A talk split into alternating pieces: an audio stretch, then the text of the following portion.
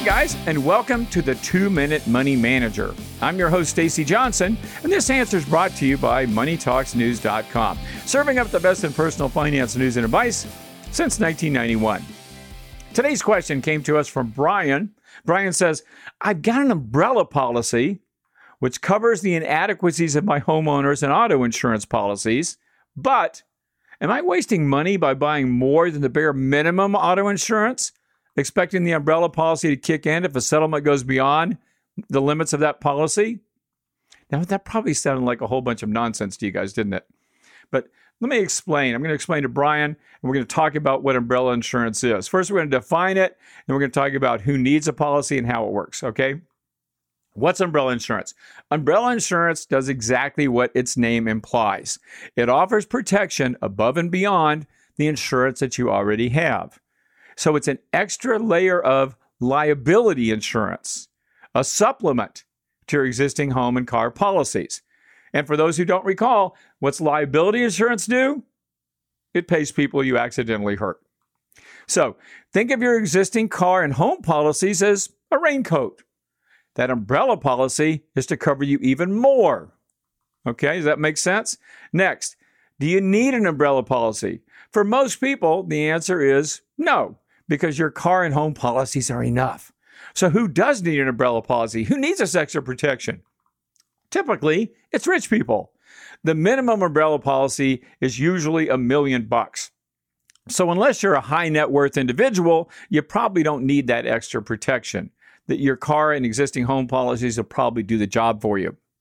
Remember, umbrella policies kick in after your other insurance, like your car or home coverage, is all used up.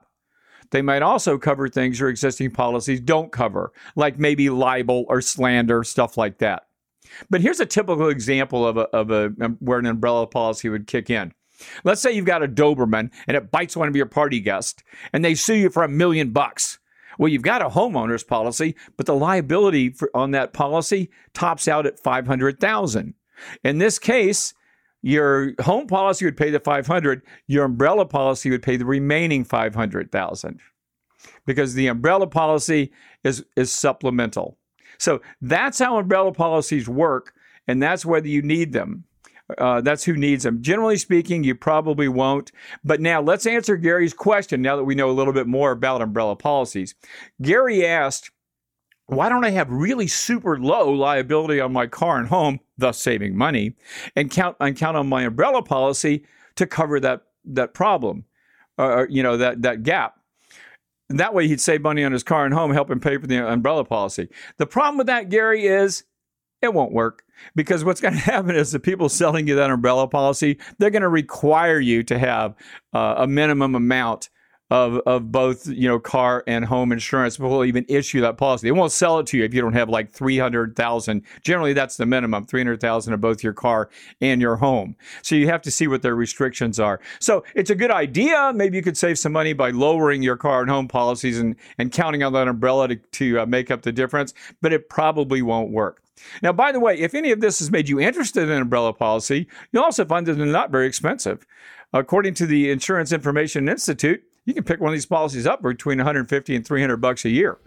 It's not that expensive because they very rarely come into play.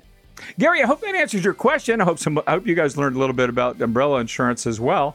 And if you've got a question of your own, well, ask it. All you have to do is hit reply to our email newsletter. Ask your question. I don't have time to answer all of them, but you might have your question answered. And if you're not already subscribed to our newsletter, you need to fix that right now, guys. Go to MoneyTalksNews.com. It takes you less than 5 seconds to subscribe to the newsletter. It doesn't cost a dime, and it's going to make you richer. I'm Stacey Johnson. I'm going to see you all right here next time.